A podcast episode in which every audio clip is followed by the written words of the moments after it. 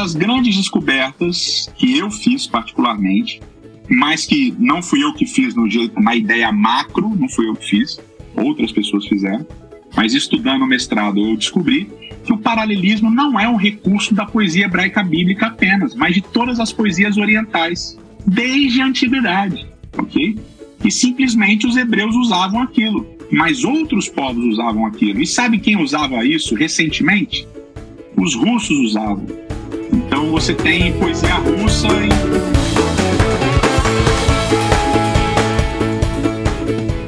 Fala comigo, tudo bem? Eu sou Felipe Gibran e esse é o RPCast, o podcast do Reino Pessoa. A gente tinha um tempão que não está gravando ao vivo, nós estamos nós fazendo as edições, subindo os episódios depois. Vocês devem estar até desacostumados com a gente ao vivo aí. Mas vamos começar, vamos tentar fazer ao vivo de novo. Estamos brincando aqui de fazer essa gravação ao vivo.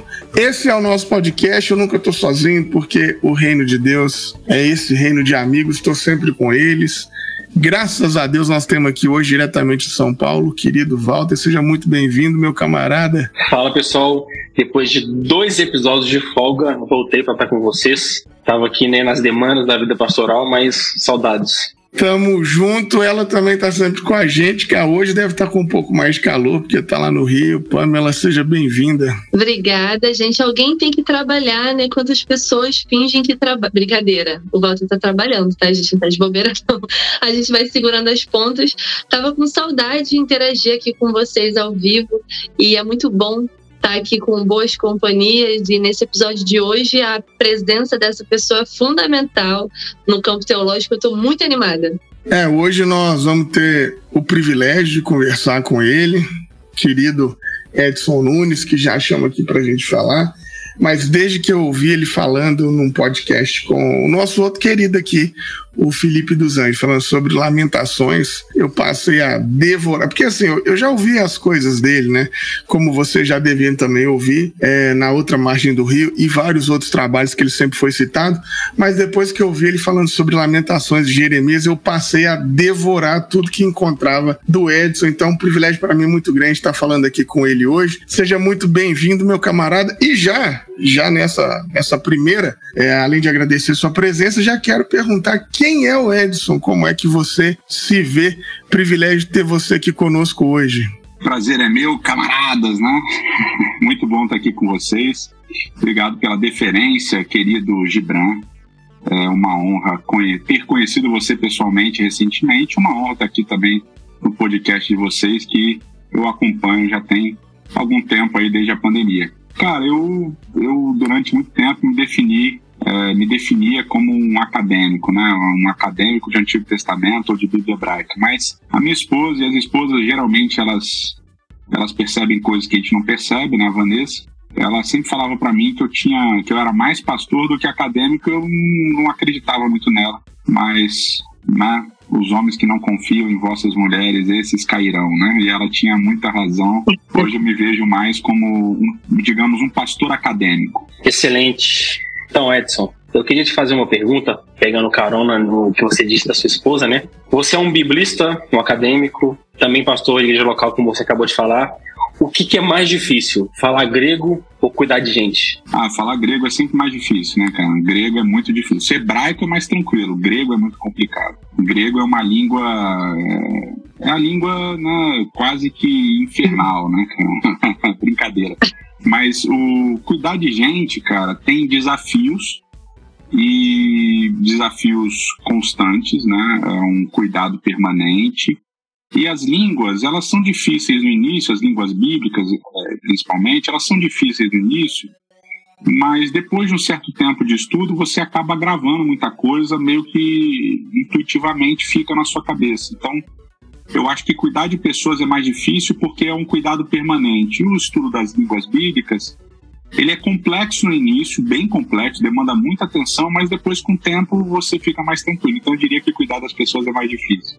Incrível. Assim, aproveitando nessa questão de leitura, não sei se você também sente isso, mas eu acho que acompanhando, né, o, as tuas ovelhas nesse caminho da educação religiosa também, eu acho que você já deve ter ouvido que as pessoas acham mais difícil entender o Velho Testamento do que o Novo Testamento. E muitas vezes a própria galera cristã negligencia a leitura desses textos, ou quando muito usa o texto do Velho Testamento com áreas de profecia contemporânea, totalmente descontextualizado. Por que, que você acha que isso acontece, Edson? Essa pergunta inicial pesada, né? Cara, o primeiro, o primeiro, digamos, grande herege da história do cristianismo foi um indivíduo chamado Marcião, que basicamente criou essa distinção entre Antigo e Novo Testamento, dizendo que o antigo, o Deus do Antigo Testamento era um Deus mau, um Deus violento, um Deus agressivo, né? E o Deus do Novo era um Deus bonzinho, etc. e tal, e propondo exatamente isso de que o Novo, o Antigo Testamento fosse abandonado em função do Novo, né?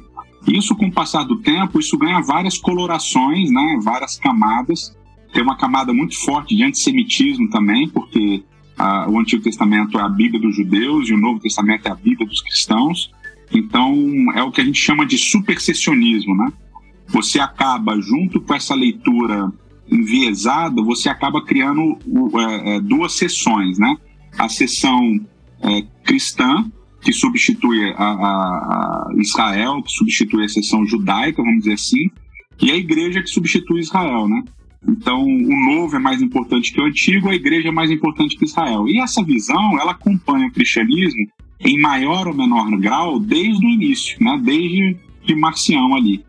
E eu acho que isso se deve muito, obviamente, à falta de, é, é, de uma leitura mais atenta do conhecimento da língua e da distância cultural, né, Pamela? Senão a gente nunca pode esquecer que a distância cultural que a gente tem do mundo semita do mundo cananita, do mundo da antiguidade, é muito maior do que a distância que a gente tem do mundo grego, greco-romano, né? O mundo greco-romano, de alguma maneira, ele continua presente é, nas leis, no sistema judiciário, é, nas palavras, na gramática, né? A nossa língua ainda veio é, de um, de um do, do, do laico, né? Da, da, da, cidade de Lace e tal. Então, a gente tem uma, uma origem, né? Que remonta a, a, Itália, né, ao, Império Romano e tal. Então, é, assim, é mais fácil da gente entender algumas coisas do novo do que da gente entender do antigo. Só que acaba que fica uma leitura manca, né? Porque, na verdade, todo o Novo Testamento ele é construído muito fortemente em cima do antigo. Né? Então, você entende, obviamente, o ensino de Jesus, você entende o principal do que Jesus está ensinando, mas fica faltando profundidade, fica faltando você desenvolver as próximas camadas de, de, de interpretação de conhecimento textual. Porque esse conhecimento precisa ter o Antigo Testamento.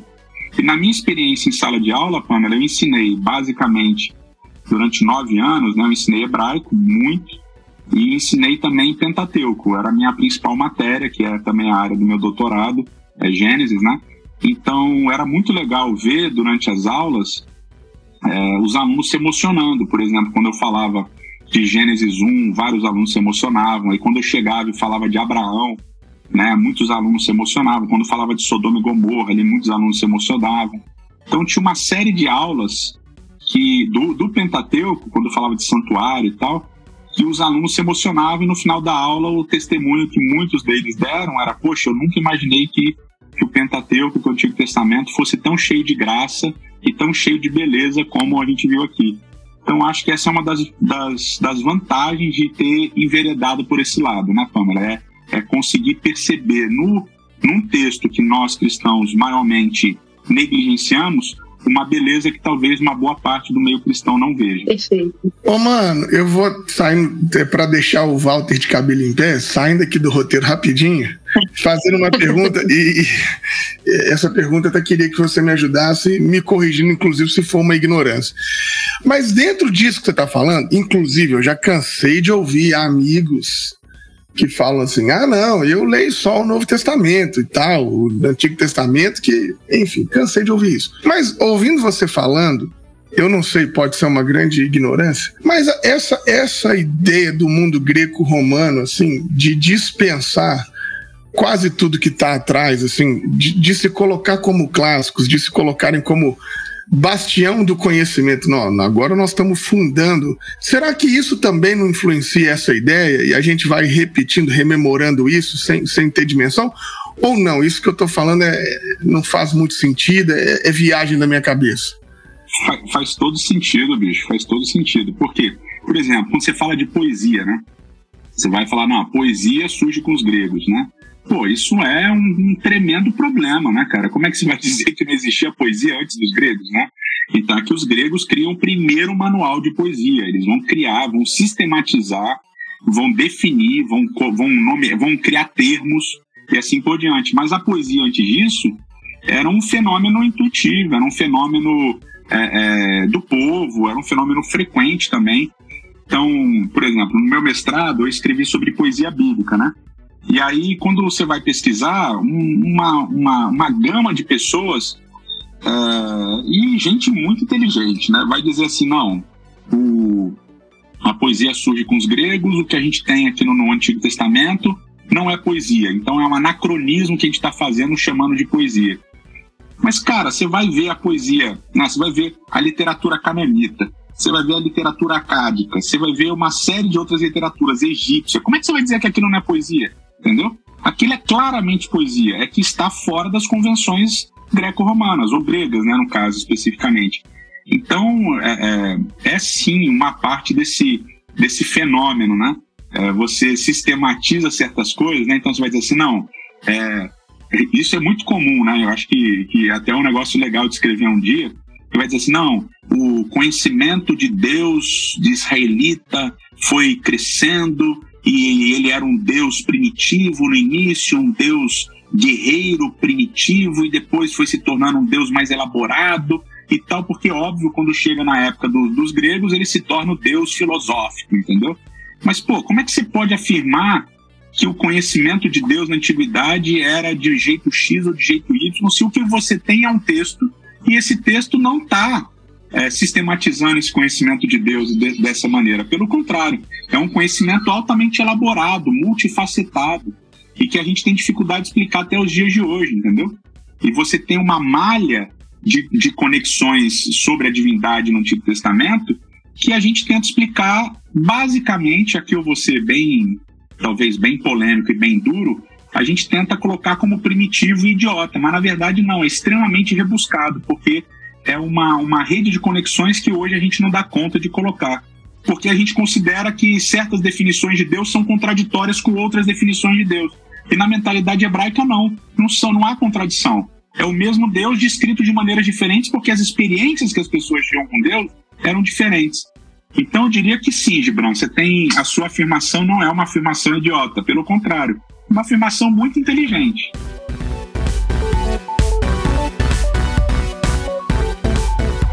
Para você que curte esse nosso trabalho, tá sempre acompanhando o que a gente faz aqui no Reino Pessoa, que gosta desse conteúdo que Walter, Pamela e eu estamos sempre fazendo, quero te pedir, seja generoso conosco apoie o nosso projeto, seja um mantenedor, seja uma mantenedora. Você pode fazer isso de maneira eventual através do nosso Pix, que é 30 690 482 0001 10. Agora, se você quer colaborar de maneira continuada e aí às vezes você esquece de fazer e tal, vai lá no www.apoia.se/orp e se cadastra que você consegue ajudar a gente de maneira continuada sem precisar de ter aquele corre de ficar lembrando todo mês, aquela coisa toda. É muito importante ter vocês aqui nos apoiando, muito importante ter vocês aqui colaborando conosco, porque é a forma de manter esse projeto vivo. Então a gente conta com você e a gente espera para que de repente você possa ser um colaborador, possa ser um mantenedor, uma mantenedora desse nosso projeto.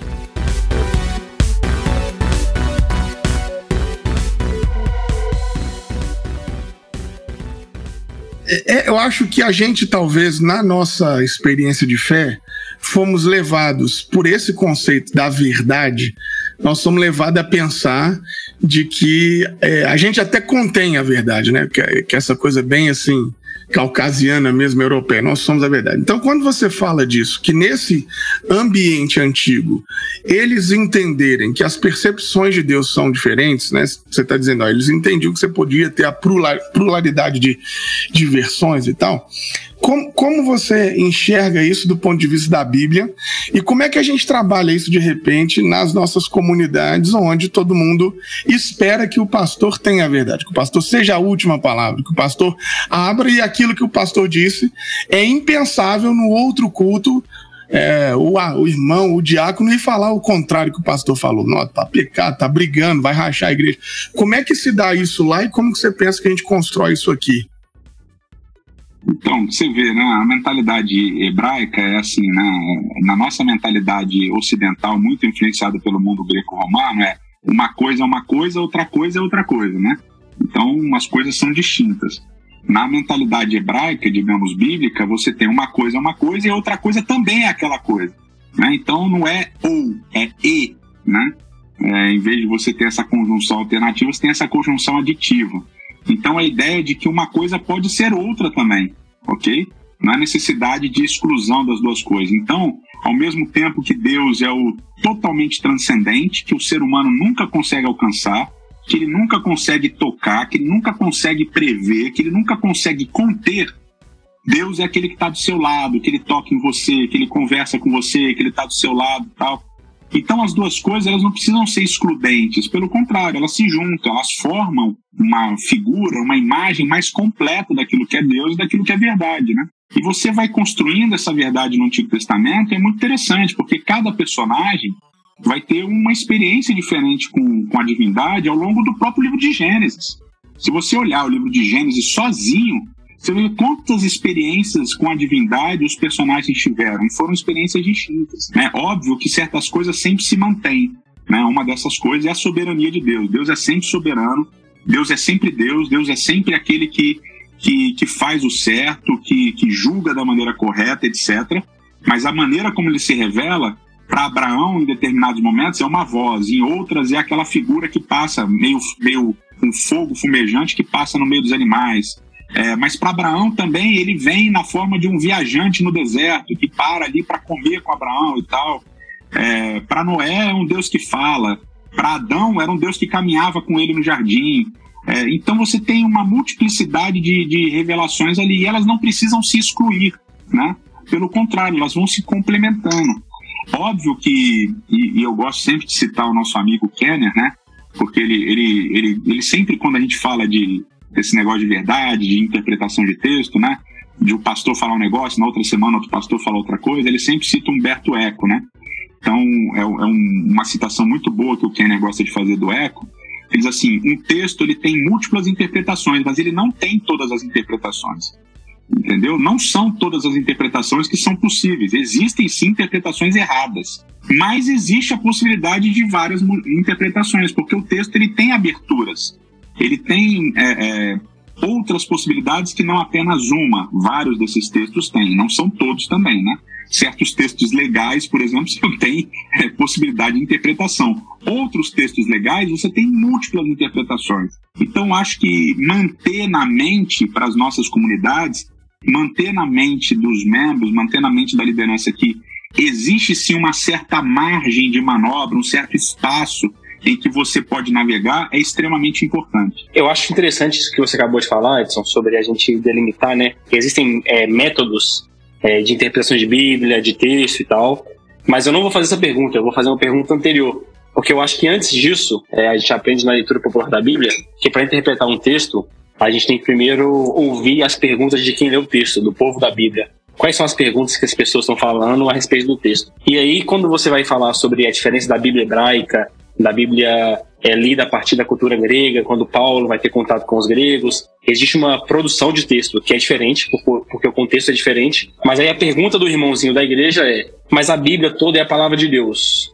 E aí os teólogos repetem isso é, de maneiras diferentes, afirmam isso de maneiras diferentes. É, mas o que, que significa isso? A Bíblia é a palavra de Deus. Ela é a palavra de Deus em todo o seu escrito, até quando Deus manda matar, até quando alguém fala que Deus legitimou a violência, ou ela é a palavra de Deus só quando ela fala de amor? Explica isso aí pra gente que eu não entendo muito, não.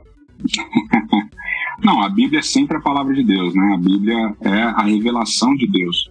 A revelação de Deus numa linguagem humana. É, e ele se revela em cada página, ele se revela de várias maneiras, né? Então, e a Bíblia também contém a palavra de Deus, porque é, não é em todos os momentos que há uma revelação de Deus, né? Então, quando você tem certas narrativas históricas, não tem nenhuma revelação de Deus ali, né? tem simplesmente um contar de uma história. Então, você está falando ali do livro de Crônicas, você está falando do livro de Reis. É, ali você tem um, simplesmente uma narrativa. E muitas vezes nas poesias também, você não tem ali uma revelação de Deus, mas você tem uma resposta do homem àquilo que Deus fez, aquilo que Deus faz, ou aquilo que, que o homem espera que Deus vai fazer também, né? Então, nem sempre é, no texto bíblico você tem Deus se revelando diretamente ao ser humano numa visão que ele vai descrever. Não, às vezes é um poeta, é Davi, que está numa caverna escura, fugindo de Saul, com medo de morrer, e ele resolve escrever um poema dizendo que ele está com raiva de Saul, que ele quer matar Saul e não vai matar, mas ele quer, entendeu? Ele está pedindo o livramento de Deus e assim por diante. Então isso não é diretamente uma revelação de Deus, mas é uma inspiração. Deus inspirou o poeta a escrever e tal, papá, mas é uma linguagem humana e não é necessariamente uma revelação de Deus, mas é uma, é uma um descortinar é, é, do coração de Davi, da relação de Davi com Deus e assim por diante, né? Então acho que a gente tem que, tem que pensar nesse, nesses termos também, né? E uma das coisas que a gente, que a gente tem dificuldade de entender é que Deus se revela através de uma cultura também. Né? Então, Deus não pode chegar no, no, no, no Antigo Oriente e, e, falar: olha, pessoal, quando vocês tiverem internet, eu quero que vocês é, é, pensem bem como vocês vão, vão se relacionar com as pessoas na internet. Então, não criem contas fake, né? Não criem, não, não finjam que vocês são uma coisa e vocês são outra na internet e tal. Então não vai falar de internet. Ele vai falar, não dirás falso testemunho. Então, que tem uma questão cultural. Por exemplo, quando ele faz uma, uma aliança com Abraão, né, ele manda Abraão partir os animais. Por que, que ele manda Abraão partir os animais? Porque Abraão entendia aquela linguagem de partir os animais. Na época de Abraão, as pessoas faziam alianças, faziam acordos. Os reis faziam acordo daquela maneira.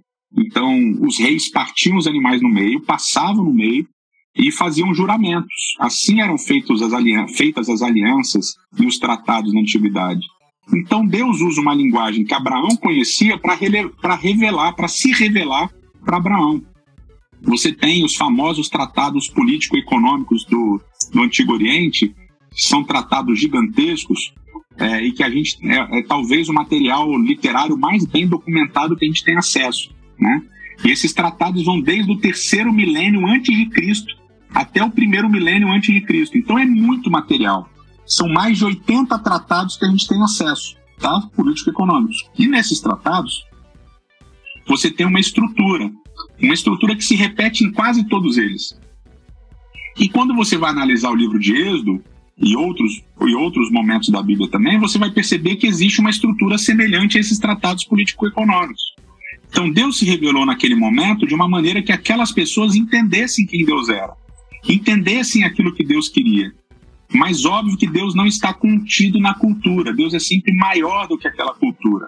Então eu gosto, eu, isso é um negócio que eu acabei não escrevendo na tese, mas é, é, é um negócio que um dia talvez eu escreva, é quais são as semelhanças e as diferenças de Gênesis 1 e das outras cosmologias da antiguidade, ok? Tem muitas semelhanças e tem muitas diferenças também. Então, quando você analisa as semelhanças, você cria esse arrazoado que eu acabei de fazer, né? Ou seja, pô, é, realmente Deus se revela naquela cultura para que aquele povo entenda aquilo que Deus está revelando. Mas existem as diferenças. E nas diferenças é que você percebe o seguinte: Deus é maior do que aquela cultura e ele está ensinando para além daquela cultura.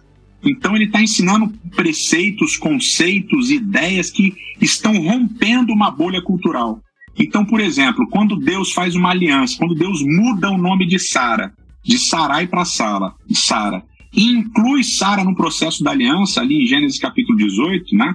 Aquilo é uma tremenda inovação na antiguidade. Ele tá, Deus está incluindo uma mulher num processo de aliança. Pô, isso daí é uma tremenda inovação. Aí você vai falar das que é um texto clássico, muitas pessoas usam, das filhas de Zelofaade lá no livro de Números. Pô, a, a, elas vão herdar a terra e tal. Pô, isso daí, mulher herdando terra, né? Família que não tem filho homem herdando herdeiras, né? É, mulheres, aquilo também é uma tremenda inovação. Mas aí tem um aspecto cultural. desde que elas casem com alguém da tribo. Aí a gente lê hoje e fala, pô, mas isso é machismo. Não, não é machismo, é uma questão de igualdade. Porque se elas casam com gente de outras tribos, as tribos vão ficar desiguais na sua divisão de terra. Então Deus quer manter as divisões de terra originais da entrada em Canaã. Olha só que loucura. Então, é, tem vários conceitos que Deus se utiliza da cultura para revelar-se àquelas pessoas, e tem vários momentos em que Deus rompe esse, essa cultura para ensinar alguma coisa a mais, ok? Para ensinar alguma coisa a mais. Então, é, é, é difícil hoje para a gente, culturalmente, entender certas passagens do Antigo Testamento? É. Outras passagens do Novo? Também. Né? Mas, ao mesmo tempo, existem conceitos que estão ali quebrando barreiras culturais que a gente precisa reconhecer. Né? Então, o papel da mulher no Antigo Testamento rompe um monte de barreiras da antiguidade. Não existia povo que, é, que fosse tão é, progressista, entre aspas. Eu não gosto dessa, dessa terminologia progressista, conservador, porque ela está muito maculada hoje, né? Mas se você olhar de uma certa maneira, a Bíblia é muito mais progressista do que os outros povos em volta em relação à mulher. Né? A mulher israelita sabia ler. A mulher israelita muito provavelmente sabia escrever também. A mulher israelita, já na época de Cristo, por exemplo, era líder de comunidades religiosas. Você tem vasto material mostrando isso daí. Aquelas mulheres é, israelitas, elas comandavam sinagogas e tal. Então, você vê assim, é, Deus está né, se revelando e rompendo com culturas, mas ele se revela dentro de uma cultura também. Então a gente tem que ter essa, essa, essa dupla visão. Ele se revela numa cultura e ao mesmo tempo ele vai além daquela cultura. Excelente. É, essa questão que você falou é, traz para a gente assim, a importância do estudo interdisciplinar né, para a gente entender o texto bíblico. Não tem como, você está falando aí de cultura, como é que a gente vai abandonar o campo sociológico para fazer essas análises? E aí, nesse sentido, eu queria saber qual é a contribuição do método histórico crítico para a leitura da Bíblia, né? O que, que é esse método? Qual, o que, que ele trouxe para a gente de novidade no campo teológico e como que ele ajuda a gente a entender o texto bíblico? Muito boa, muito boa pergunta. É, você falou do campo sociológico, a Vanessa é socióloga, né? Em casa, na época da faculdade, né, eu fazia teologia e letras ali no MASP e ela fazia sociologia na Unicamp. Então a gente tinha altas conversas e era muito divertido. É, hoje a gente ainda tem várias conversas, mas agora a gente tem menos tempo para conversar, né? Porque tem, tem as crianças, tem o trabalho, tem um monte de coisa, mas na época era muito divertido.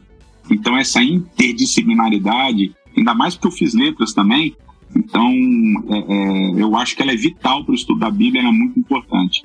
Quando você fala do método histórico crítico, Pâmela, você está falando de um, de um momento em que, pela primeira vez, o estudo da Bíblia vai ser, de uma certa maneira, sistematizado. Tá? Então, é, ao longo da história, os rabinos, os padres, os, os pastores, né, os pastores bem na época da, da, da reforma protestante tudo, eles estudavam a Bíblia meio assim, cada um seguindo uma, uma, uma linha da sua cabeça e cada um ia para um lugar mesmo, né? E aí, com o cientificismo e, e, toda essa revolução que aconteceu no século, do século 14, 15 em diante, principalmente, né? Aí está falando do século 17, é, 18, principalmente, você tem a ideia do método científico, né? Agora as coisas precisam ter método científico, as coisas precisam estar embasadas, as coisas precisam ter. Ela, é, é, é necessário, é, é preciso que se reproduza aquilo em qualquer circunstância e lugar. E aí você tem a arqueologia que também surge e tal, e a, a, a história passa a ser uma ciência mais, mais também robusta e tudo, com análise de documentos, etc e tal. Isso vai se aplicar à Bíblia, né? E o, o primeiro método, assim, é o que a gente chama hoje de método histórico crítico. Para deixar claro para as pessoas que estão ouvindo, eu falei isso lá na Bethesda, né, Walter? E eu falei isso também numa série lá na minha antiga comunidade chamada é, Como Lês, a comunidade é a nova semente, a série se chama Como Lês. Eu gosto de pensar no processo comunicativo em quem escreve, o que escreve e quem lê.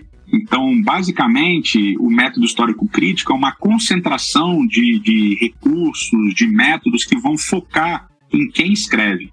Então, essa foi uma das grandes contribuições do método histórico crítico, foi focar em quem escreveu, quando escreveu, para quem escreveu, quem era a comunidade que recebeu esse texto pela primeira vez né? Quem eram essas pessoas? Então, uma baita de uma reconstrução histórica e uma tentativa dela, e também de uma, de uma é, reconstrução arqueológica, etc., textual.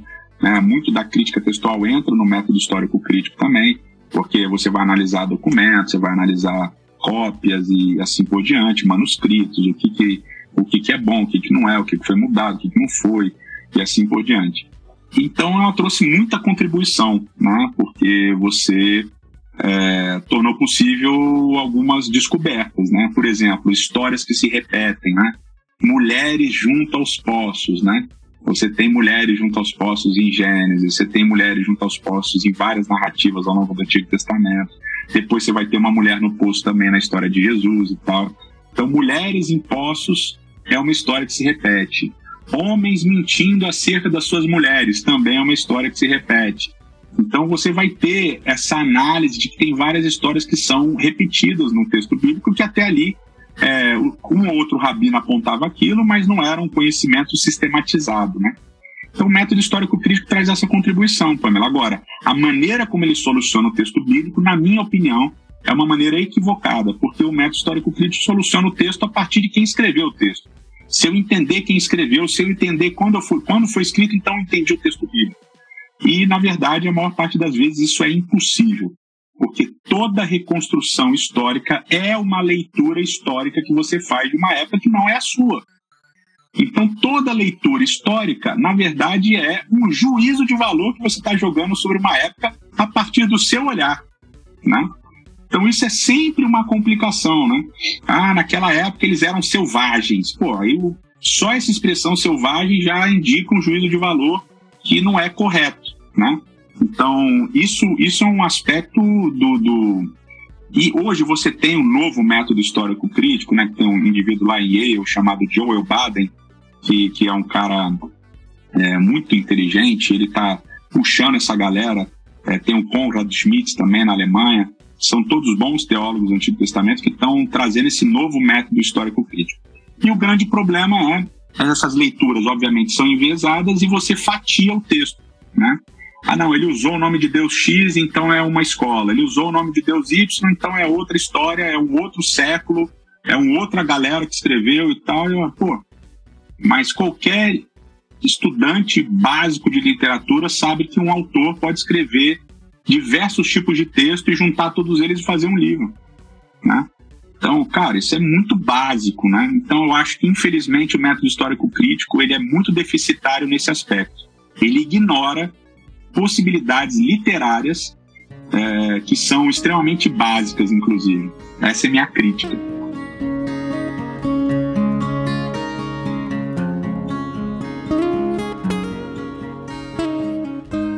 Esse podcast é um oferecimento da Faculdade Unida de Vitória, um centro universitário que conta com diversos cursos, desde a área da gestão ambiental, da administração, até a área da teologia e das ciências da religião, que também tem o seu mestrado profissional em Ciências da Religião e o seu doutorado. Esse podcast também conta com o apoio da Academia Cristã, uma editora de teologia que se preocupa em fornecer o melhor da teologia acadêmica para o Brasil. Então, eles traduzem obras como do Walter Brugman, do Moltmann, do Raymond Brown. Então, você precisa conhecer essa editora e esses títulos maravilhosos.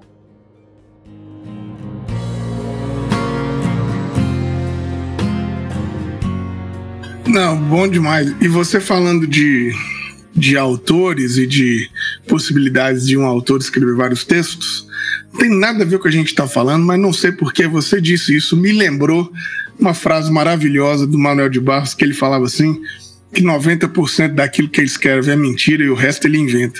Por que que me veio isso na cabeça? Não faço a menor ideia. Fecha essa, essa vírgula aqui. Ó, deixa eu só comentar sobre isso aí o pastor Gibran tá dizendo que a Bíblia é mentira, hein? Tô dizendo. Tá bom, tá bom. Vai ser cancelado ainda hoje, na fogueira da Inquisição. O, o que lá não for mentira, eu invento. Como diria o Milton Schwantz, eu invento sentido e, e, vai.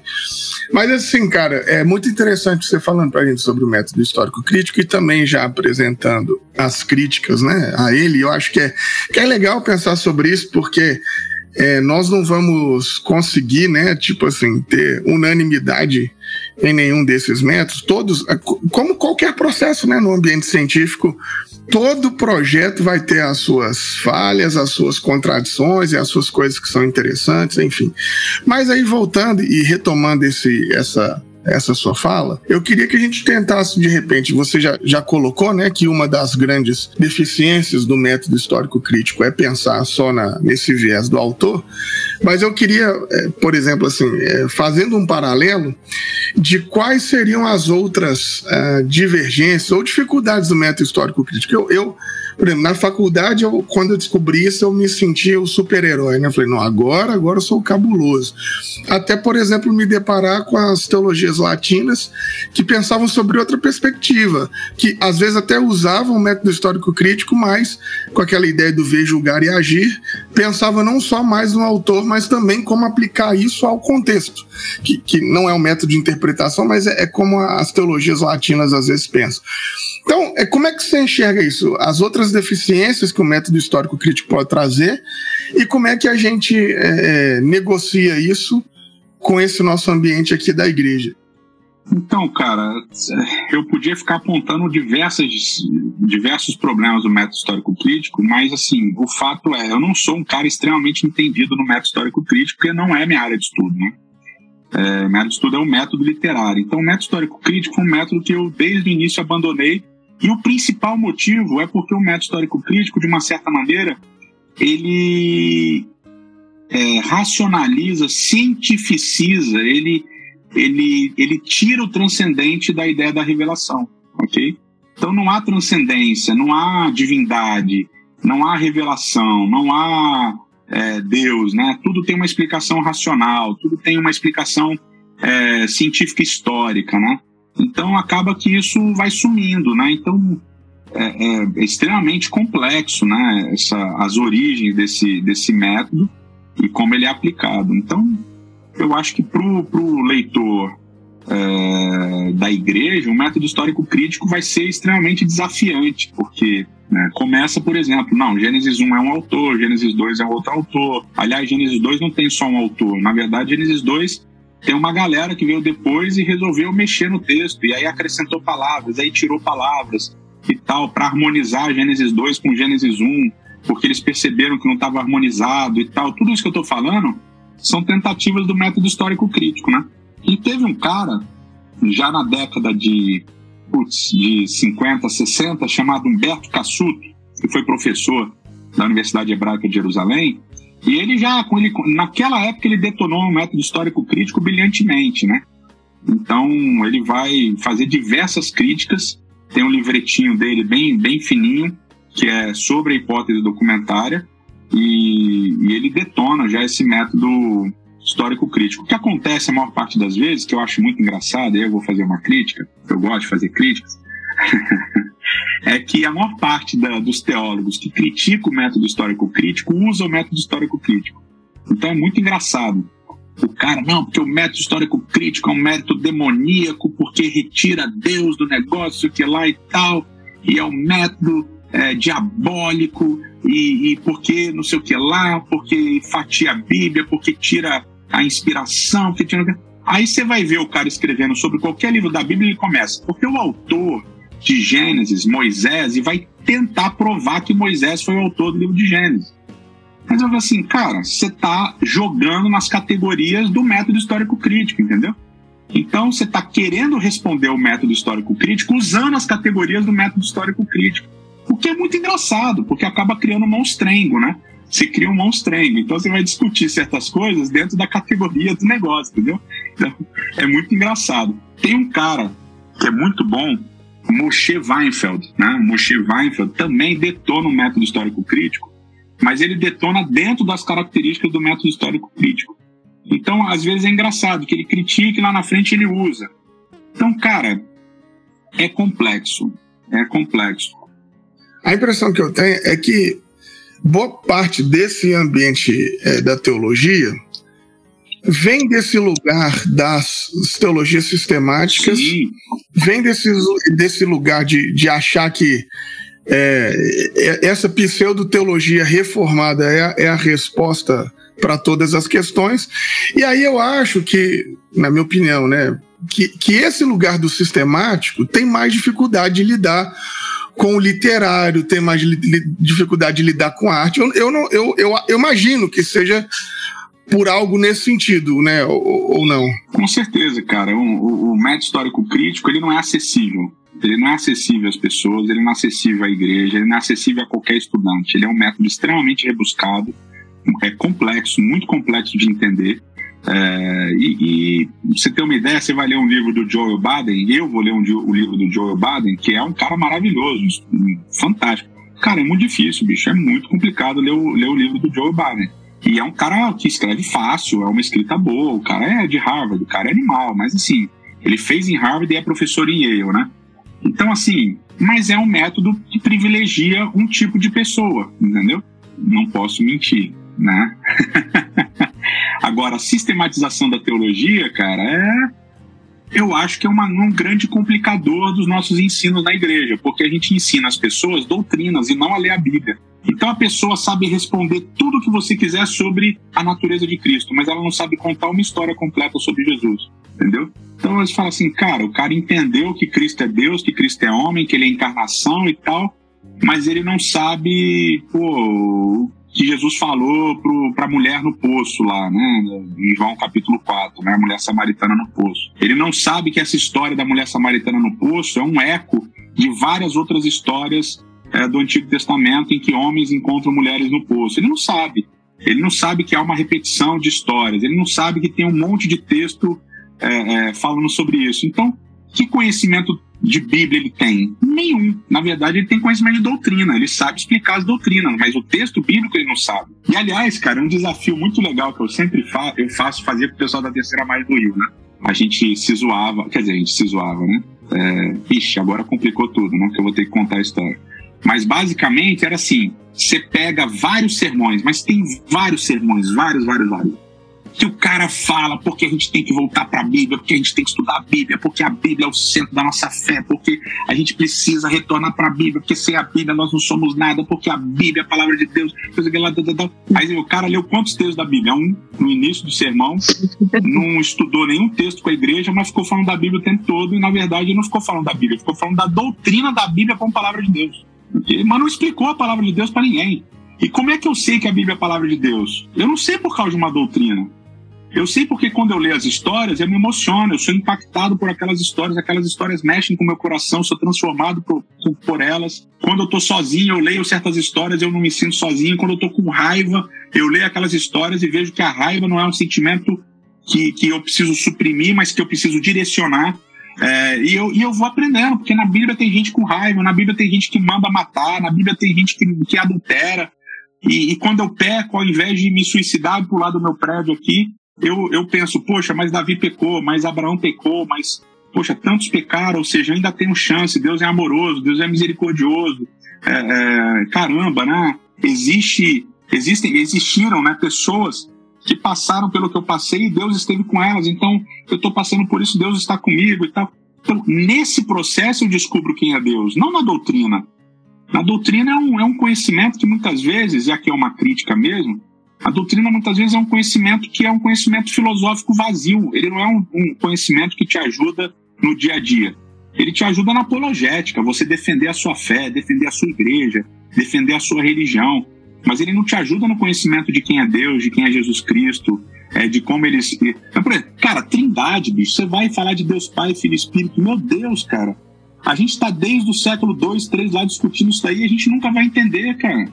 Agora, é Pai, Filho e Espírito? É, Pai, Filho e Espírito. A Bíblia fala claramente que é Pai, Filho. Mas como é que eles funcionam? A Bíblia não explica. Diz que o Pai mandou o Filho, o Filho deixou o Espírito. Mas o Espírito era Deus e Jesus era Deus, eles estavam com Deus no início, e o Espírito atua no Antigo Testamento e atua no Novo. E, e enfim, caramba, mano, como é que eu vou entender isso? Bicho, não entende. Lê, aceita que é Pai, Filho e Espírito aceita que Jesus está no céu, no trono do lado do Pai, e que o Espírito está na terra atuando na gente. Ah, mas cadê o trono do Espírito? Bicho, eu sei lá onde está o trono do Espírito no de Apocalipse, entendeu? Isso importa para quê? Não importa para nada. O Espírito continua atuando na minha vida e tal, entendeu? Então, doutrinariamente, eu tenho que arranjar um trono para o Espírito, né? Porque se é trindade, tem que ter um trono, mas não precisa do trono do Espírito. Né? Enfim, vocês entenderam, né? Eu espero que quem esteja assistindo entenda também. Fala Deus, fala Deus. Os irmãos da igreja aplaudem aí, ó. Não, maravilhoso. Não, total. Vou até pedir aqui, vou me converter de novo. Mas, enfim, é, Edson, você começou falando sobre essa necessidade, né, que a doutrina tem de colocar sentido. E essa própria concepção de sentido é uma questão muito moderna. E quando estava fazendo a crítica ali, né, da questão do método histórico crítico e apontando que você prefere uma, uma vertente mais literária, eu também pensei no contraponto aqui, que quando a gente fala, né, da, da vertente literária, a gente está falando basicamente de tradução toda tradução é uma traição do texto. Então a gente também tem essa questão. E aí eu queria saber de você, né? Quais são também as questões que o método literário implica? Porque eu acho que você é, pontuou muita coisa interessante que a gente tem dificuldade de lidar hoje na igreja, que eu acho que é justamente aproveitar essa dimensão poética da Bíblia, né? Porque a gente está criticando ali a questão das ciências humanas interligadas com a teologia, porque seria de alguma maneira uma ameaça à fé, às revelações divinas, aos milagres, né? Constatar aquelas coisas todas que acontecem na Bíblia, mas ao mesmo tempo a gente não pratica uma leitura bíblica que dá margem para essa beleza poética que também é milagrosa. Então, como é que a gente anda por esse caminho, né? Você falou aí que esses teólogos sistemáticos criticam tanto. A galerinha sola da bota, sola da mão, sola do pé, então gosta muito dessas coisas. É, como é que a gente recupera essa dimensão, né? Mais sensível da Bíblia nesse caminho literário e também supera essa questão da tradução, né? Hoje em dia.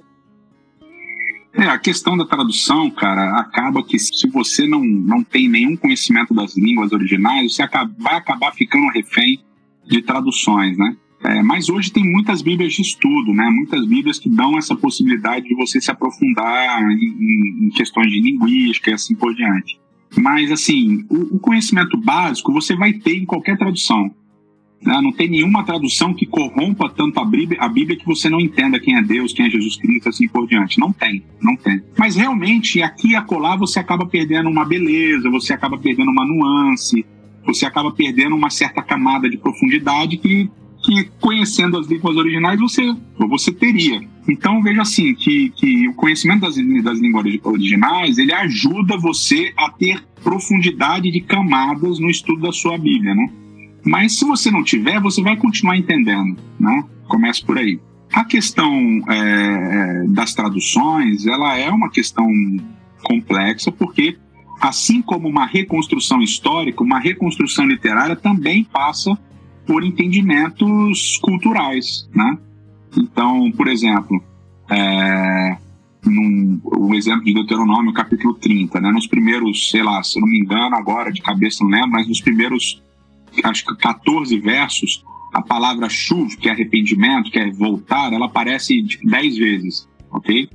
É, pô, qualquer texto em português, uma palavra que aparece 10 vezes em 14 versos, pô, o autor não sabe escrever. Porque em português tem uma convenção de que repetição é ruim, ok? Então o cara, quando traduziu, né, o nosso querido João Ferreira lá, de Almeida, quando traduziu, ele traduziu e não repetia as palavras. Que ele fala, não, se eu repetir aqui a palavra é ruim. Então não repetia. Então, em português, você vai perder essa camada de entendimento que é importante, que é a camada da repetição, porque os nossos tradutores não repetem as palavras. Né? Eles vão colocar sinônimos ou palavras parecidas para não repetir aquilo que está no texto é, é, hebraico.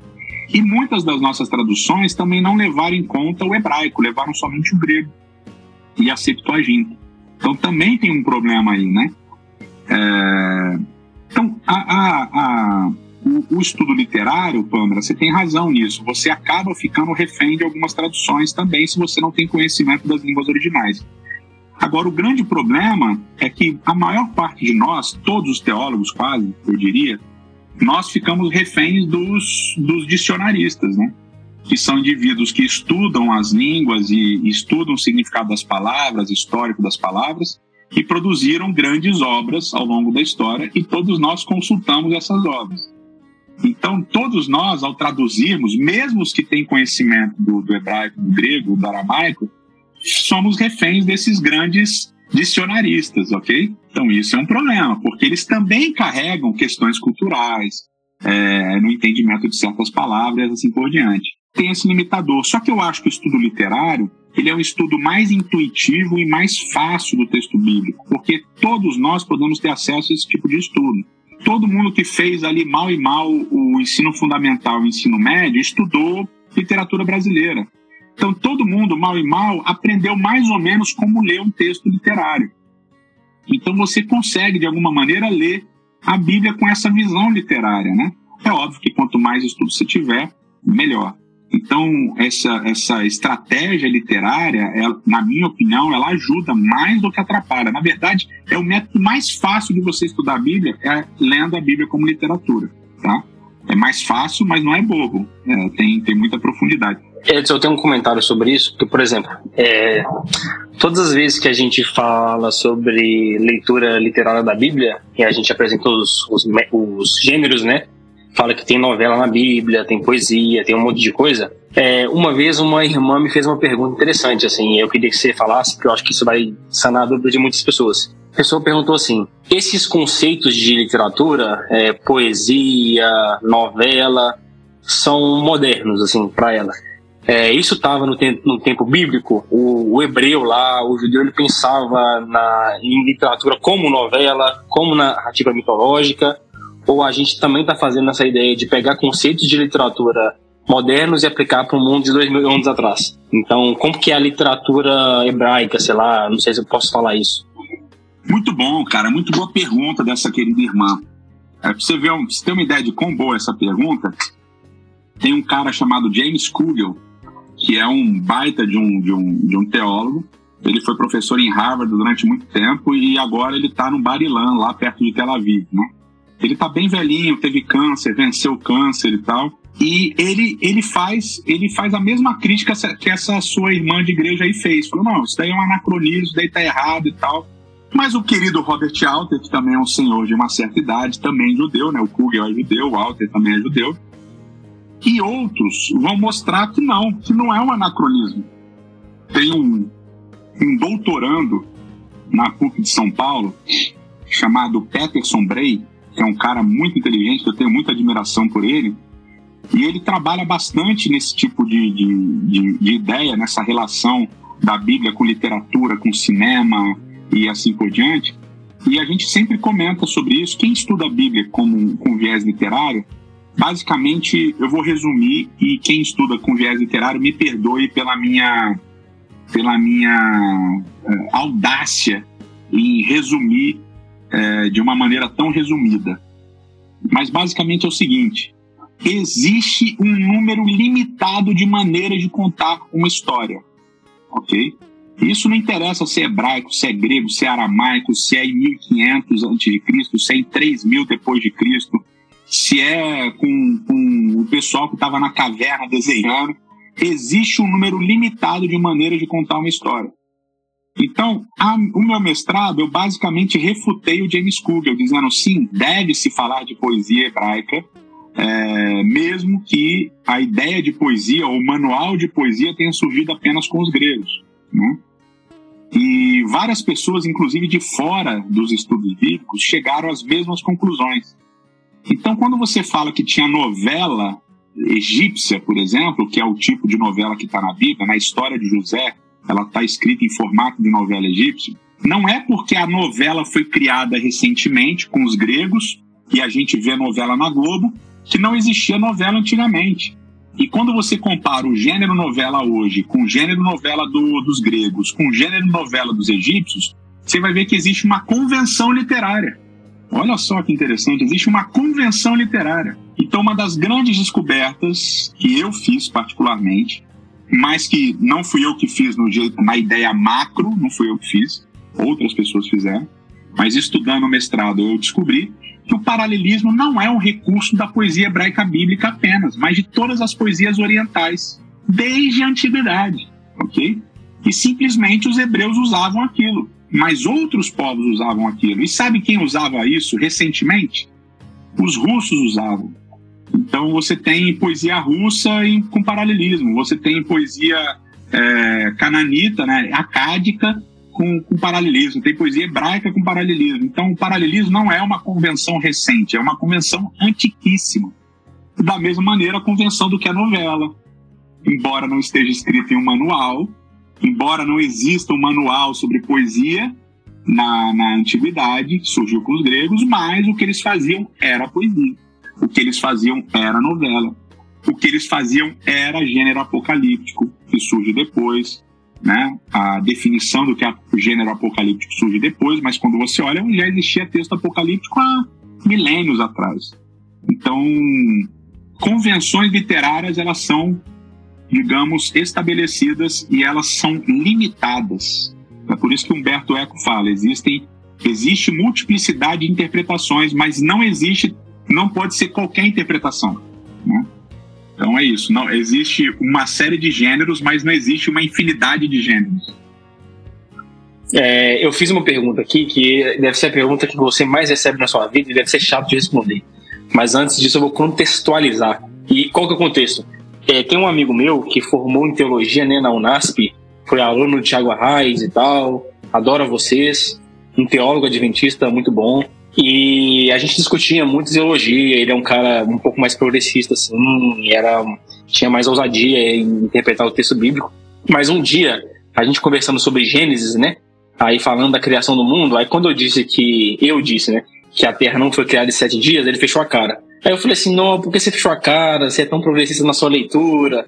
Mas eu descobri que ele é adventista, né? E aí a pergunta que sempre te fazem, eu vou te fazer de novo, é: a ciência, né, vai dizer que a Terra foi criada em 4,5 bilhões de anos e a Bíblia vai dizer que a Terra foi criada em sete dias. Como que explica isso? O que, que Gênesis quer dizer? Ai, ai, cara. Então, eu sou um cara textual, literário. Eu não sou um cientista, então eu não sei explicar como a ciência explica a origem, como quantos bilhões de anos são, como são e assim por diante. O que eu sei é o texto bíblico, né? E o texto bíblico diz que foram sete dias, então acredito que foram sete dias. Como isso funcionou?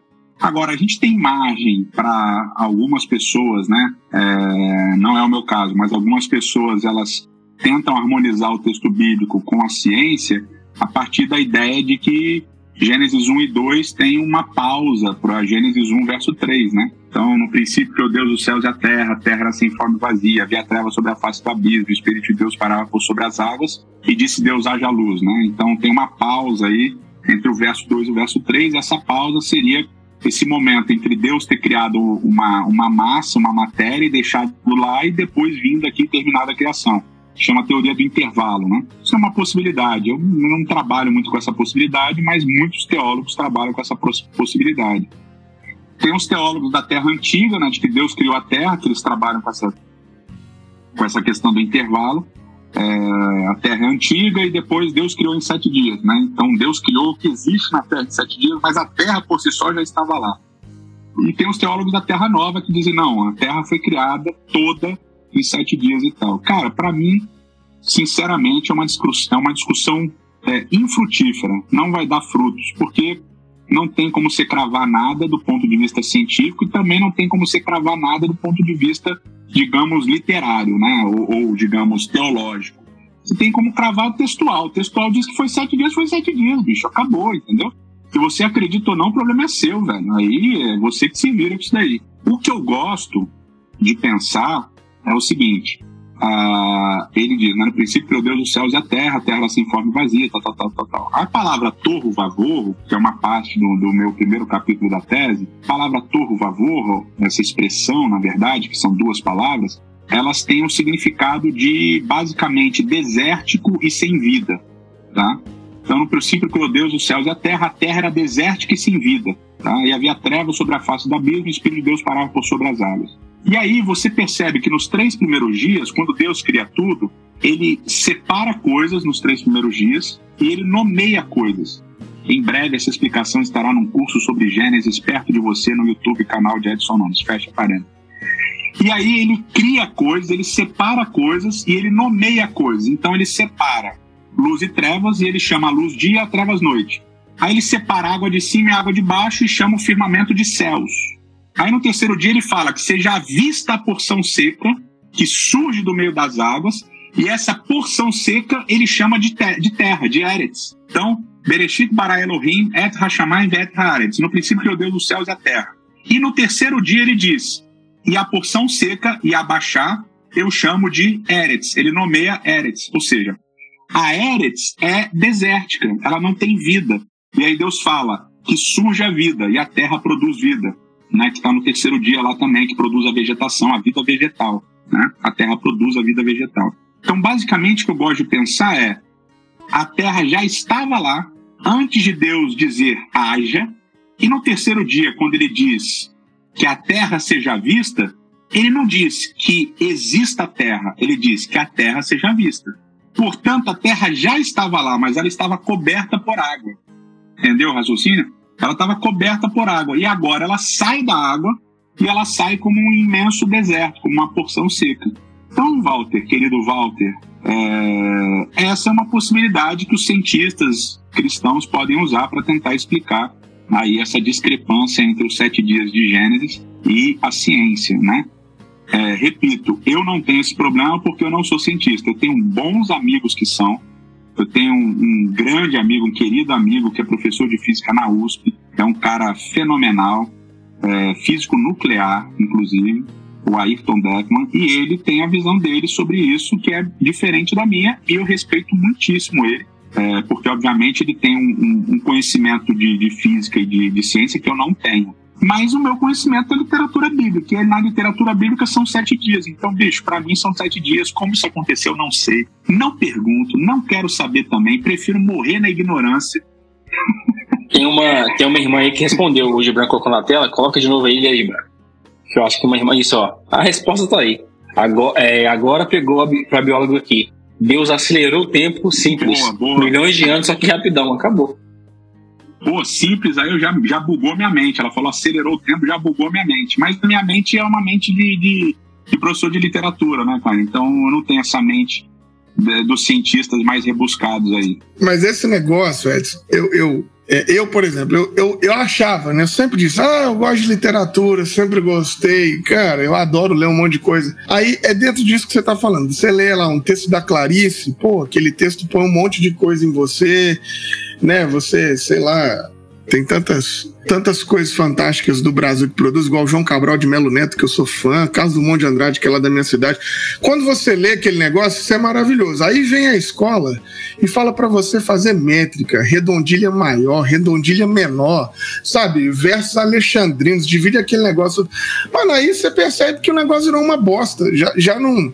Já não fala mais nada com você, virou um trem chato. Eu, eu não sei se eu tô enganado, mas esse rolê, para mim, é essa coisa chata de você querer ficar, mano, discutindo o que, que a Bíblia tem em relação a vocês. Pô, mano, só, só lê, só sente o rolê, só curte. Eu fico pensando nisso. Essas flexões do texto bíblico com a prova da ciência, eu, desculpa a expressão, tá ao vivo, nem devia falar, mas é uma broxância total para mim, velho. Eu fico assim, cara, que, que coisa. E apologética, Gibran? E apologética? Como é que você vai defender sua fé, Bruno? Apologética, irmão. Apologética, meu Deus. Isso, é, enfim. Apologética, para mim, é, é, o, é o fascismo traduzido em linguagem teológica. Cara, se a gente for entrar nesse negócio de apologética, eu já fui cancelado uma vez lá no seminário falando de apologética. Então é melhor a gente nem entrar. Não, mas, mas, assim, a, a, vantagem é uma só, Edson. Uma vez cancelado, sempre cancelado. Vai ter nem dois tem, cancelamentos. Então, vai. então vai nessa aí. Cara, então, então, cara, eu sou veementemente contra a apologética, mas enfim, eu sou. Eu, é minha opinião pessoal, né? Eu sou um coitado aí. Amém. Não, eu tenho esse negócio, eu sou absurdamente contra a apologética, mas sou tão contra a apologética que eu nem vou defender meu ponto de vista com relação a isso. É, é isso. Exato. Seus advogados estão de férias, Gibran. Dá um descanso para eles. É isso. Mas eu queria, mano, pra gente caminhar pro nosso final aqui, pra gente encerrar o nosso bate-papo, que tá maravilhoso. Mas eu queria, dentro dessa lógica de cancelamento mesmo, e não só você, mas um monte de gente nesses últimos anos foi aí sendo perseguido, né? Nós nós estamos vivendo aí novos momentos de, de, caixa, de caça às bruxas, de caça aos bruxos. É, e aí eu queria conversar com você sobre esse sentido, porque tudo isso que você está dizendo para gente, no campo da academia é tranquilo demais, tanto que você navega nisso há tanto tempo, né? É, você é PHD, inclusive, e do ponto de vista da, da academia é super tranquilo. Mas parece né, que do ponto de vista da vivência comunitária, seja lá pelo quê, dizer essas coisas é ir contra a fé, é ir contra Deus, é, é ir contra não sei o quê, tanto que esses homens aí que organizam a fé morrem de medo quando pessoas como você abrem a boca e querem te calar de, de todas as maneiras, né? Como é que você faz essa flexão de é, ter a consciência tranquila do que faz, sofrer a perseguição que sofre, não reduzir o tom, enfim, como é que como é que o Edson vive tudo isso, é, principalmente a partir desse nosso contexto extremamente reacionário brasileiro, né? É, cara, é, as coisas se misturaram muito, né? A política se misturou muito com a fé e se misturou muito com a religião. E vou te dizer assim, cara, basicamente, é, a sala de aula é uma pequena igreja também, né? Então, eu, eu via a sala de aula como uma igreja. Então, eu tentava cuidar dos meus alunos também como se fosse uma igreja. Nem sempre eu conseguia, né? É, a vida acadêmica é muito corrida também, né? Muito pesada, né? Mas eu tentava cuidar como se fosse uma igreja. É, eu diria assim, o que me complicou a vida foram os podcasts como esse que eu participo. porque porque essa, essas discussões eu não levo para o sermão essa, essas discussões eu não levo por sermão, entendeu? Eu nunca coloquei esse Oi, tipo Jesus. de coisa em sermão nenhum. Mas aí quando você vai, quando você, quando você vai no podcast, quando você vai conversar com as pessoas, então foi uma aula que eu dei na EBAB, aí depois foi um podcast com a de Renê. Aí quando você vai nesses, nesses, nesses eventos que as pessoas perguntam, aí tá tudo sendo transmitido pela internet. Aí as pessoas ficam, não, mas o membro da igreja não tem condições de entender o que você está falando, que não sei o que lá, que tá total. E talvez aí venha é, é, desse paternalismo pastoral é que venha talvez a maior rejeição a mim, né? Porque eu não vejo um membro de igreja é, como alguém imbecil e burro e que não consegue entender as coisas. Pelo contrário, eu vejo o membro de igreja como alguém que é negligenciado pela maioria esmagadora dos pastores e que é tratado como gado, né, no pior sentido da palavra. São tratados como ovelhas burras, como ovelhas é, idiotas pelos pastores. Então, não podem ter nenhum tipo de, de reflexão. Uma vez até me falaram: ah, para de ficar indicando livros é assim, porque esses livros são subversivos. Eu falei, meu amigo, que isso? As pessoas têm inteligência para ler os livros, elas têm inteligência para entender o que elas estão lendo. Ah, mas gera crises de fé em alguns. Gera. Eu tive várias crises de fé e venci todas elas e estou aqui, meu amigo. Entendeu? E vários tiveram crise de fé e vencem e estão aí. E a crise de fé serve justamente para você. É, é, a crise de fé, digamos, filosófica, acadêmica, intelectual, serve para você fortalecer a sua fé, cara. É, essa é a verdade. Então, o membro que não tem crise de fé é porque ele não está se desafiando a buscar mais, a entender mais, a aprofundar o conhecimento. Então, eu diria o seguinte: é, é, a minha rejeição, essa perseguição, ela vem de pessoas que querem manter a sua esfera de poder sobre a membresia, entendeu? Que quer manter a membresia como um bando de gente que não. Que, como se fosse um bando de gente que não sabe ler, que não sabe interpretar. Eu vejo de outra maneira. Eu, eu tento aplicar isso, inclusive, na criação dos meus filhos, né? É, todo ser humano é inteligente o suficiente e tem recursos e ferramentas suficientes para se desenvolver intelectualmente. Só precisa de estímulo, ok? Então, eles precisam ser estimulados, eles precisam ser desafiados. E quem me conhece, quem caminha comigo de perto, quem já sentou para a gente bater papo e, e, tomar um chá e comer uns biscoitinhos, né? É, um café, alguma coisa assim, sabe que eu não tenho problema nenhum em divergência, que eu fico de boa. Eu tenho minha opinião. Também não adianta você tentar mudar minha opinião sobre certas coisas, porque eu tenho minha opinião. E se você tem a sua, tá tranquilo. Então, muitas vezes as pessoas, eu lembro de uma aula específica, que eu não vou mencionar exatamente o que aconteceu, para não expor a pessoa, mas numa aula específica, um aluno discordou, discordou, discordou de mim, assim, de um jeito bem ostensivo. E aí, em determinado momento, eu falei para ele, eu falei assim, cara, Vamos fazer o seguinte: você continua com a sua opinião, eu continuo com a minha, tá tranquilo. Eu não estou aqui para te convencer de que eu estou certo. Não estou. Eu estou aqui para ensinar a matéria do jeito que eu acho que é o correto. Se você discorda, louvado seja Deus por isso. Continue estudando, escreve um artigo sobre isso e tal, me detona no artigo, ou no sermão, ou na internet, que hoje pode detonar na internet também. Tá tudo tranquilo. Mas assim, esse argumento paternalista de que o membro não vai entender a discussão teológica acadêmica, isso eu não engulo, cara. Isso eu não engulo, bicho. E é muitas vezes por isso que eu não diminuo certos, certas discussões, entendeu? Mas eu não faço as discussões no púlpito, porque eu acho que o púlpito é um lugar, não é para você levar discussão teológica, o púlpito é um lugar para você levar crescimento espiritual. Agora, no podcast, pô, podcast é diferente. Podcast a gente está aqui batendo papo, a gente tem mais tempo. É, se a pessoa tiver dúvida, ela pode mandar uma mensagem, a gente pode conversar no, no, no Instagram, no Twitter ou em outra plataforma, entendeu? Posso indicar um livro. Agora, o sermão não. Aí eu acho que discussões filosóficas em sermão, intelectuais, elas não ajudam, elas atrapalham, né? Porque não é o momento para aquilo. Agora, cara, um podcast, um encontro acadêmico. Meu amigo, o maior encontro acadêmico do mundo aconteceu agora, nessa semana. Infelizmente eu não pude ir é, por questões de tempo, né? Foi lá em Denver, no Colorado. Foi o encontro anual da Sociedade Bíblica de Literatura. É um encontro que reúne literalmente milhares de estudantes do, do, do texto bíblico. É gigantesco. Se vocês ainda não foram, qualquer acadêmico de Bíblia que ainda não foi, deveria ir. Cara, é maravilhoso.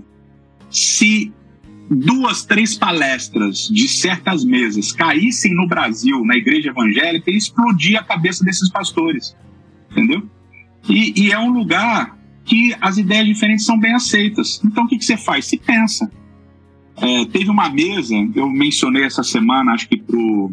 Eu não lembro quem foi, acho que foi o Jackson, né? Que ele falou da questão da coletividade individualidade lá no Twitter.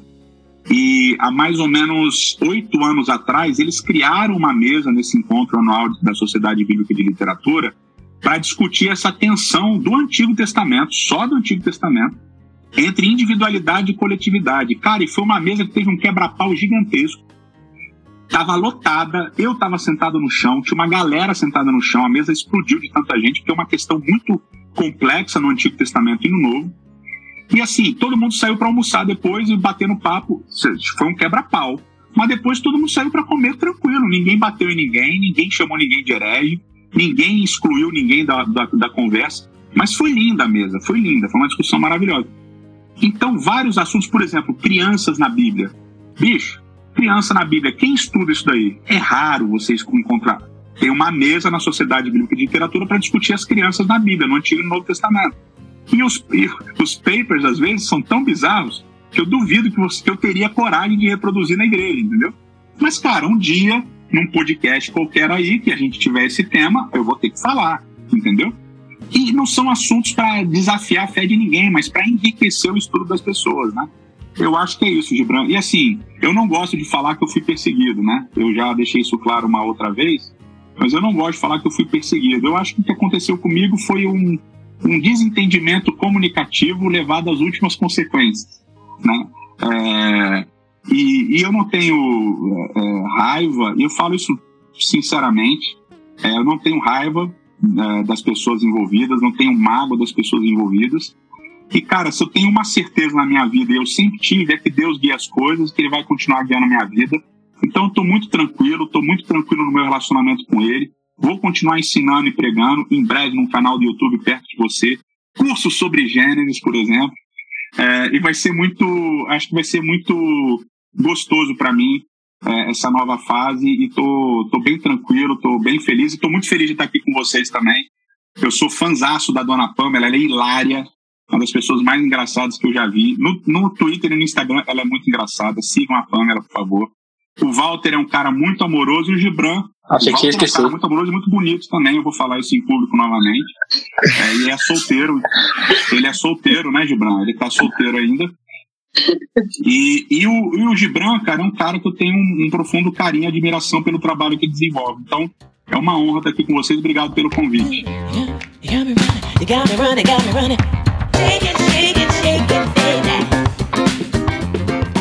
O N Pessoa conta com o patrocínio da editora Recriar e da editora Saber Criativo. A editora Recriar tem um vasto conteúdo antifundamentalista e ajuda muito a gente na nossa pesquisa dos podcasts. Já a editora Saber Criativo tem os melhores conteúdos de teologia latino-americana. Dá um confere no site.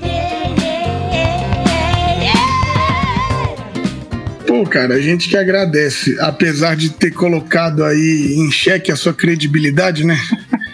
Porque falando nessas coisas do Walter aí, pô, o que você falou agora ficou um pouco suspenso assim no ar, mas enfim. Mas, cara, uma coisa muito interessante, porque, assim, é, primeiro, é, enaltecer essa questão, essa admiração, por quê?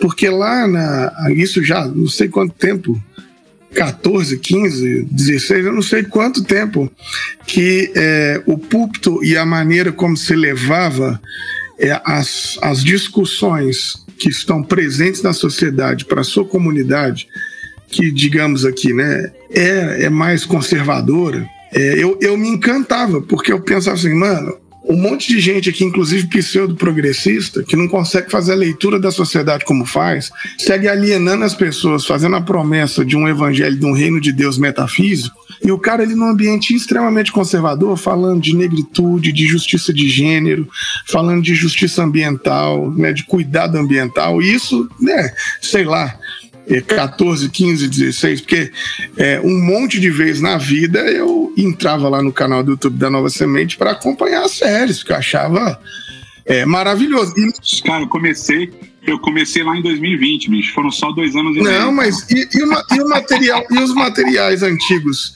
Como é que faziam isso? Ah, não, da terceira, da terceira margem da terceira do Rio. Margem do Rio, terceira margem do Rio que eram os nossos programas. Aí começaram em 2015. Pois é, eu, eu cansei de, de, de, de ir para ouvir, para me inspirar e me espantava, porque assim. Mas aí é, é total ignorância. Depois eu fui entender que, óbvio, como todo espectro, não é monolítico, mas a, a, imagem que eu tinha era que o campo adventista era extremamente mais conservador do que o nosso. E aí depois você percebe que, assim como o nosso campo, a gente tem de tudo, né? No, no, no, o campo adventista não é como, como como o campo, sei lá o que, que dá para falar, na onde nós estamos, a gente não sabe se é, se é evangélico, se é progressista, se não é, eu não sei. Cancelados, cancelados. É, isso aí, dos, evangélicos cancelados. Mas era, era inspirador. E isso é uma coisa extremamente interessante, é, porque às vezes as pessoas pensam que o que nós estamos falando é pauta de progressista. Sabe? E isso, é, isso eu acho interessante, principalmente do, do exemplo de comunidade, igual você está falando de 2020, porque vocês faziam discussões extremamente caras, necessárias, atualizadas socialmente, com viés bíblico. E assim, eu acho que isso nunca foi um problema, porque vocês repetiam essas séries. Né? Então, o problema não era a, a, a, a discussão, e eu acho que nós precisamos de entender isso que a Bíblia ela, ela tá ali para ser dialogada, ela tá ali para ser mostrada e nós e isso que nós dizemos é, é, o local da Bíblia. Então eu valorizo muito esse trabalho, mano, porque me inspirou muito.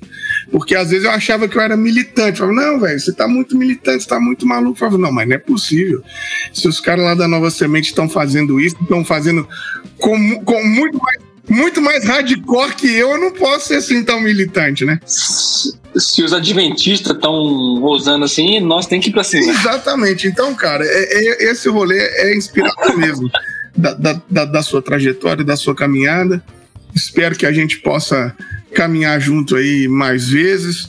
Espero que esse seu novo projeto aí dê certo, que precisar, que a gente puder conta com a gente, seja aí com a beleza do Walter para te ajudar nas pubs do canal, não sei, mas tamo junto, camarada. E é um privilégio ter você com a gente aqui hoje.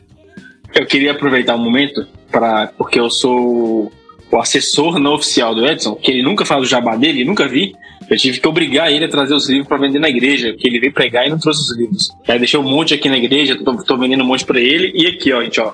Ó o jabá do, do, pregador aí, ó. Ele é autor desse livro, Comunidade, Vivendo Juntos os Ensinos de Jesus. Maravilhoso, tô lendo.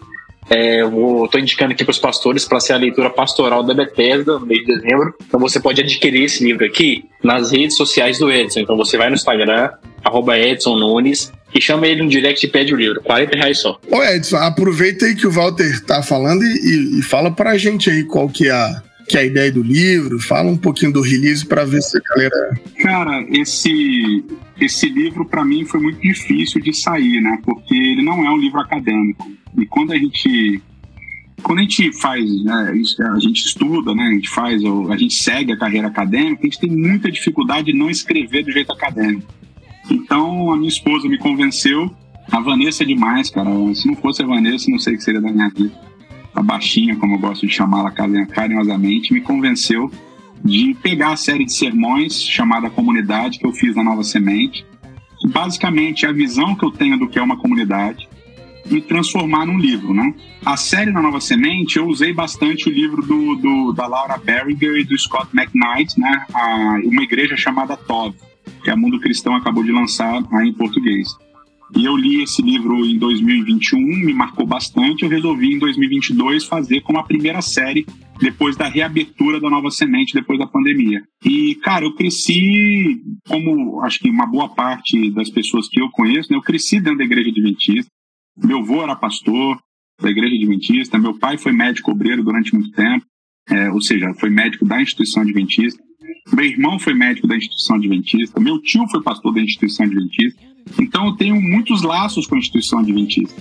Também é fruto, esse livro é fruto dos meus 42 anos dentro da igreja adventista, também é fruto da minha observação de 18 anos de ministério, daquilo que é necessário para fazer uma, para construir uma comunidade forte, não forte é, do ponto de vista de números, mas forte do ponto de vista do que é necessário, né? Que é o valor máximo do evangelho, que é o amor, né? Então, a série foi muito marcante. Foi a primeira vez que eu fui chamado de herege. Foi por causa desse, dessa série é, de sermões. Então, esse livro é o livro que, que marcou minha trajetória para sempre. Né? é o livro do cara do herege do amor, né? Ficou como herege do amor, que é, a, que é a música do Mauro, que é maravilhosa essa música do Mauro, o herege do amor.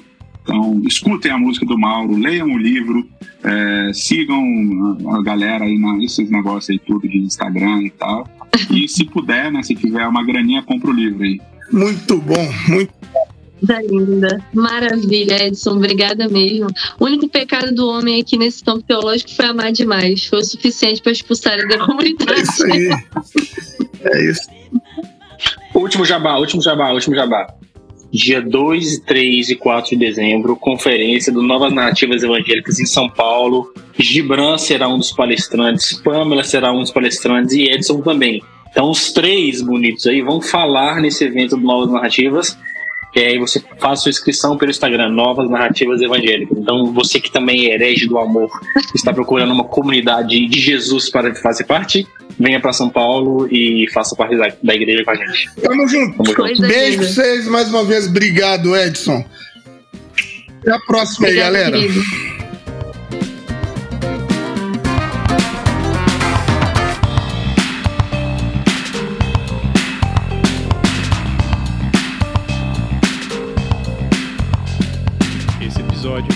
Editado por Felipe Bulbarelli.